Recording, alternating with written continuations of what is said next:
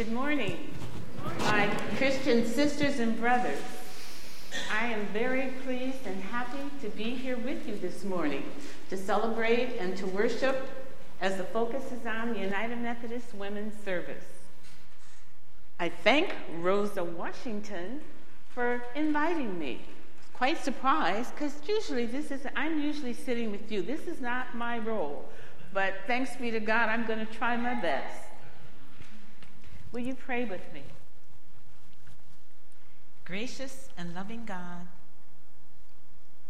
thank you for this day and for allowing us to arrive safely to this place of worship, Davis United Methodist Church. Lord, it is through your grace and love that leads and guides our directions in all we do. Thank you for your presence in our lives. We are truly grateful. Bless the pastor and this congregation. And thank you for the United Methodist women and their work. Keep each of us in your loving care, and please order our steps in your word. Mm-hmm. In Jesus' name we pray. Let the words of my mouth and the meditation of my heart be acceptable to you, O Lord, my rock and redeemer. Amen. Amen. My message this morning has a focus on uplifting United Methodist women's work through mission projects. The title of my message is United Methodist Women, a ray of light and hope to Gum Moon residents. As many of you may know, that the United Methodist Women has mission, national mission projects all over the world. And Gum Moon is one of them. It is located in San Francisco. As Rosa has said, I have served on their board for a number of years. And I have worked with this organization. So I have witnessed firsthand the work that they do. I think that um, one of the reasons, uh, because they have such a strong, committed, dedicated executive director. She works tirelessly and hard. And they also have a very strong functioning board of director, directors that believe in the mission that Gum Moon is providing. There are many scriptures that direct and guide the work of United Methodist women, and they were read this morning. But I'd like to add one Philippians 2, verses 4 and 5. And it says, Let each of you look not to your own interests, but to the interests of others. Let the same mind in you that was in Christ Jesus. As I look at Gum Moon's early history, Methodist women in the late 1800s took these scriptures to heart as they saw the need and began to help young immigrant Chinese women in San Francisco's Chinatown. A Methodist minister, his wife, and a few Methodist women established the Oriental Home and School to provide shelter, educational, and vocational opportunities for young women and girls. In later years, it also served as a full time orphanage for girls under the age of 18. Their mission and purpose was to help and advocate for women and children in Chinatown. The climate for women and children during this period wasn't good. And an unfortunate thing happened. The earthquake and fire in San Francisco in 1906 destroyed the building. A new building was erected in 1911, and through the years, the need for housing for employed and student Chinese women and girls became their primary focus. The name was then changed from the Oriental Home and School to Gum Moon Residence. Gum Moon has a rich history of addressing the needs of young immigrant women and children through the years. They celebrated over 100 years of service to San Francisco in 2011. It was quite a glorious celebration that unveiled a lot of history, including a time capsule that was kept in a safe place for 100 years. Everyone stood around in excitement, thinking, What's in this time capsule that's been stored for 100 years? It was opened and it contained documents, pictures, as well as other interesting items. So, a new capsule with pictures, documents, and a few items were put away to be opened in 2111. Presently, Gum Moon's purpose, mission, is still to address unmet needs of women and children and to provide a safe sanctuary to live in. There were 24 women who lived there last year. In recent years, the racial diversity is quite extensive, with women from Burma, China, South Korea, the United States, Fiji, Morocco, Nigeria, and Peru. The women there are employed in various occupations such as bank, banking, finance, health, government, law, and social services. Some of the residents are students and self employed. There are also women who are enrolled in the Transitional Housing Program for survivors of domestic violence, sexual assault, and human trafficking. In addition to Moon providing housing needs, the Asian Women's Resource Center is a program started by Moon. It provides a variety of family support services to help the women to become independent and self sufficient. Child care is available for those who need it. Recently, they expanded the family support program to other neighborhoods in San Francisco. Presently, Gum Moon's building is undergoing a seismic upgrade and is being completely remodeled with new floors, painted walls, kitchen and bathrooms with new fixtures, new furniture, and more. The project is almost complete. The City Department of San Francisco has been the largest donor in helping them with this big project through grants and loans. In order to work on the building, the women living there had to be relocated in Chinatown and other communities in San Francisco. So, needless to say, they will be very happy to return to this beautifully decorated home.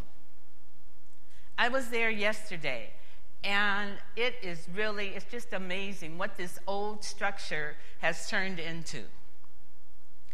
Currently, there is still a United Methodist Women's presence at Gum Moon through many avenues, such as grants and loans from the Women's Division, which is now the United Methodist Women, representation on the Board of Directors, and visits from local UMW units in the Western jurisdiction. For the past couple of years, a small group of United Methodist women from the state of Washington have come to San Francisco to help Gum Moon with their annual benefit dinner. They helped to make table decorations, favors, and were available to do anything that was needed. There have been many other visits to Gum Moon from UMW units. Last summer, a group of California, Nevada United Methodist women visited Gum Moon and they prepared lunch for the ladies. Yesterday, two directors from the United Methodist Women in New York visited Gum They attended the directors' board meeting to review the mission project because they have been supporting it for many years. So every year they come out and they take a look to make sure that this project is still working. Their comments and review was quite positive. They are pleased with the service Gum Moon residents and the Asian Women's Resource Center are providing. So, as we continue to do the work of helping Gum Moon, started by a Methodist minister, his wife, and a few United Methodist women over a hundred years ago, we say thanks be to God for sending help from so many sources along the way. If you would like to visit Gum Moon, you may contact Gloria Tan, who is the executive director, and I can give you her number. Congregation, I must say that it is a blessing for me to be a United Methodist woman because we too take the scriptures previously read to heart, as did the early Methodist women. There are many resources that are, are available to us, such as the reading program, mission education events, leadership events that were such that were held yesterday in Napa, spiritual growth retreats, and the list goes on. To help us with our spiritual journey as we follow the UMW purpose and keep our pledge to mission through a variety of projects, both locally and globally. In closing, my sisters and brothers in Christ, let the Spirit of God lead and guide you as you let the light within you shine in all that you do in faith, hope, and love in action to help those in need. May God bless and keep you. Thank you.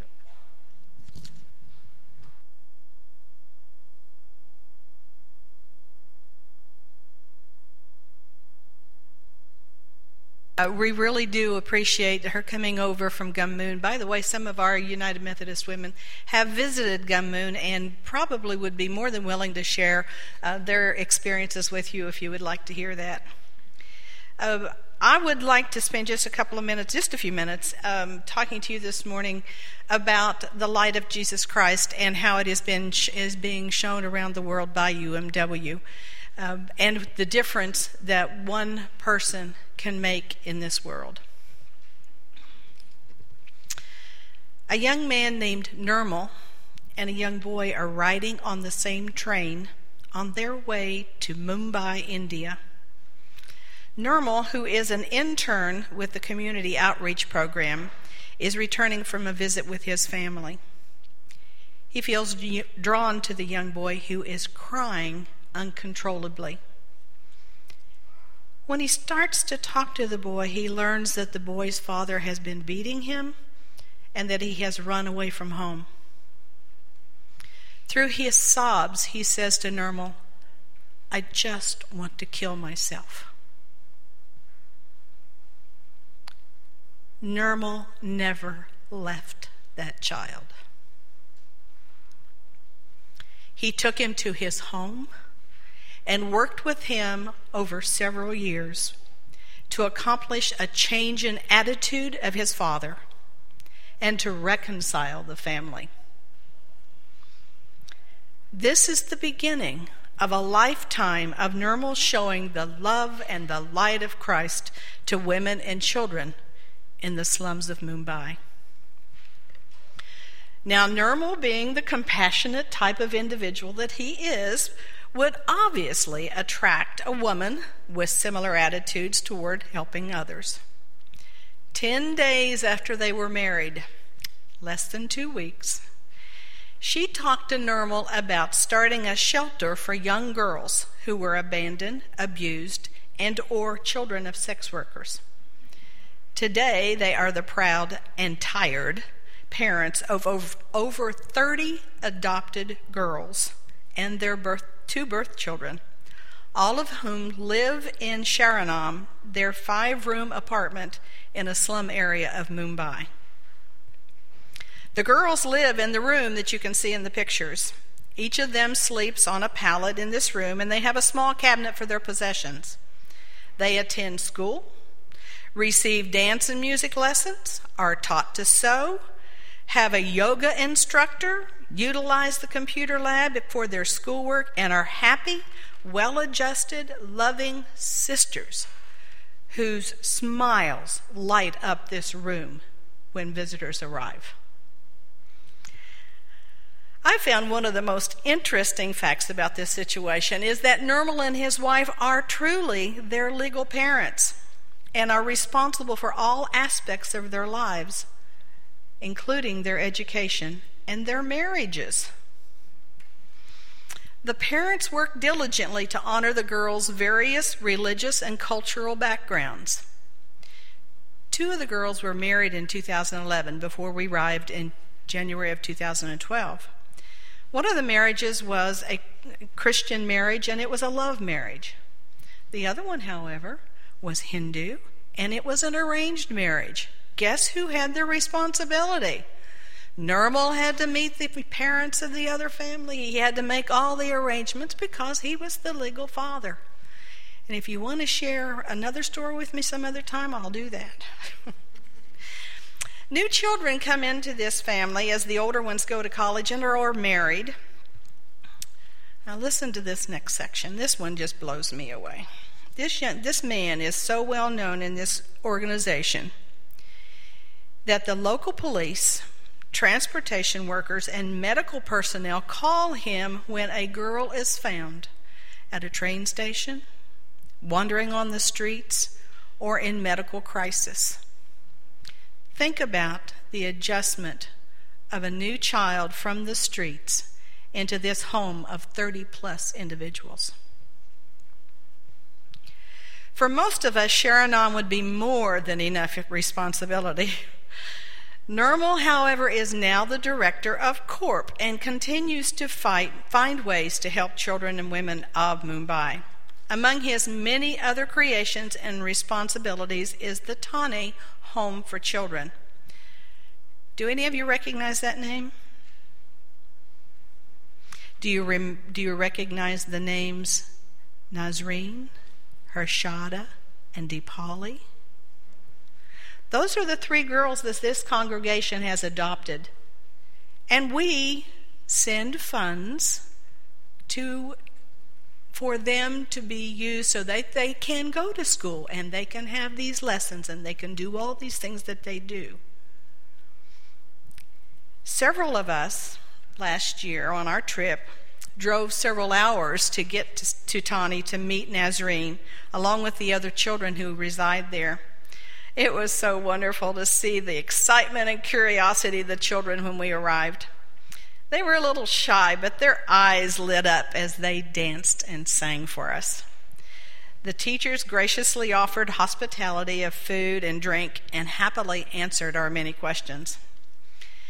Nazreen proudly showed us the scrapbooks that each of the three girls had created from all of the items received from members of this congregation. Presenting the packages for the three girls was a little difficult for me because we did not have packages for each of the children. But as you saw in the pictures, Dave Woods did present each child with a handmade cross that he personally had made.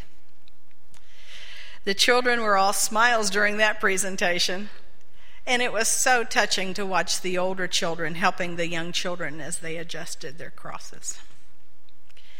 Mixed feelings confronted us when we learned that we would not be able to meet Harshada and Deepali. But listen why. They were part of a group of students who were in Calcutta competing in dancing and singing competitions at the Asian Youth Festival. They planned to be back for our trip, but for our visit, but their train was late, so they never made it. Our disappointment in not meeting them was nothing in comparison to our excitement, knowing that these children from the streets are so blessed to be cared for in an environment that enables them to travel and to compete with other children from all over Asia. I could continue for several, several hours, and though pe- people that know me know that I still do talk about this. And I would love to share with you the other stories and about the many projects undertaken by Nirmal and Corp that in 2011 supported over 5,000 families and 27,000 individuals. One person. The members of Davis United Methodist Church serve an important role for this organization, as you can see from their website. Notice that the global ministries of the United Methodist Church is about the third one down. You see it?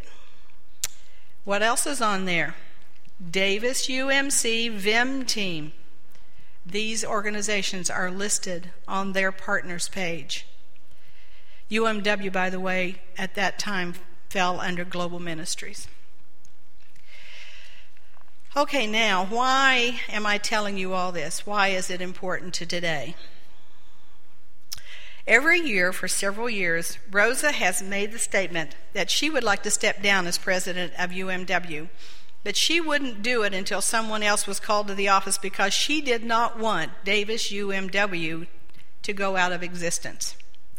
She understands the difference made by the projects supported by UMW and this church for women and children around the world. True understanding of the importance of the projects of UMW didn't occur to me until my participation in the VIM trip in 2012. Without the support of their partners, Nirmal and Corp could not continue their many programs. I now understand. And I hope I've given you enough information to understand Rosa's passion for the mission of Davis UMW and UMC.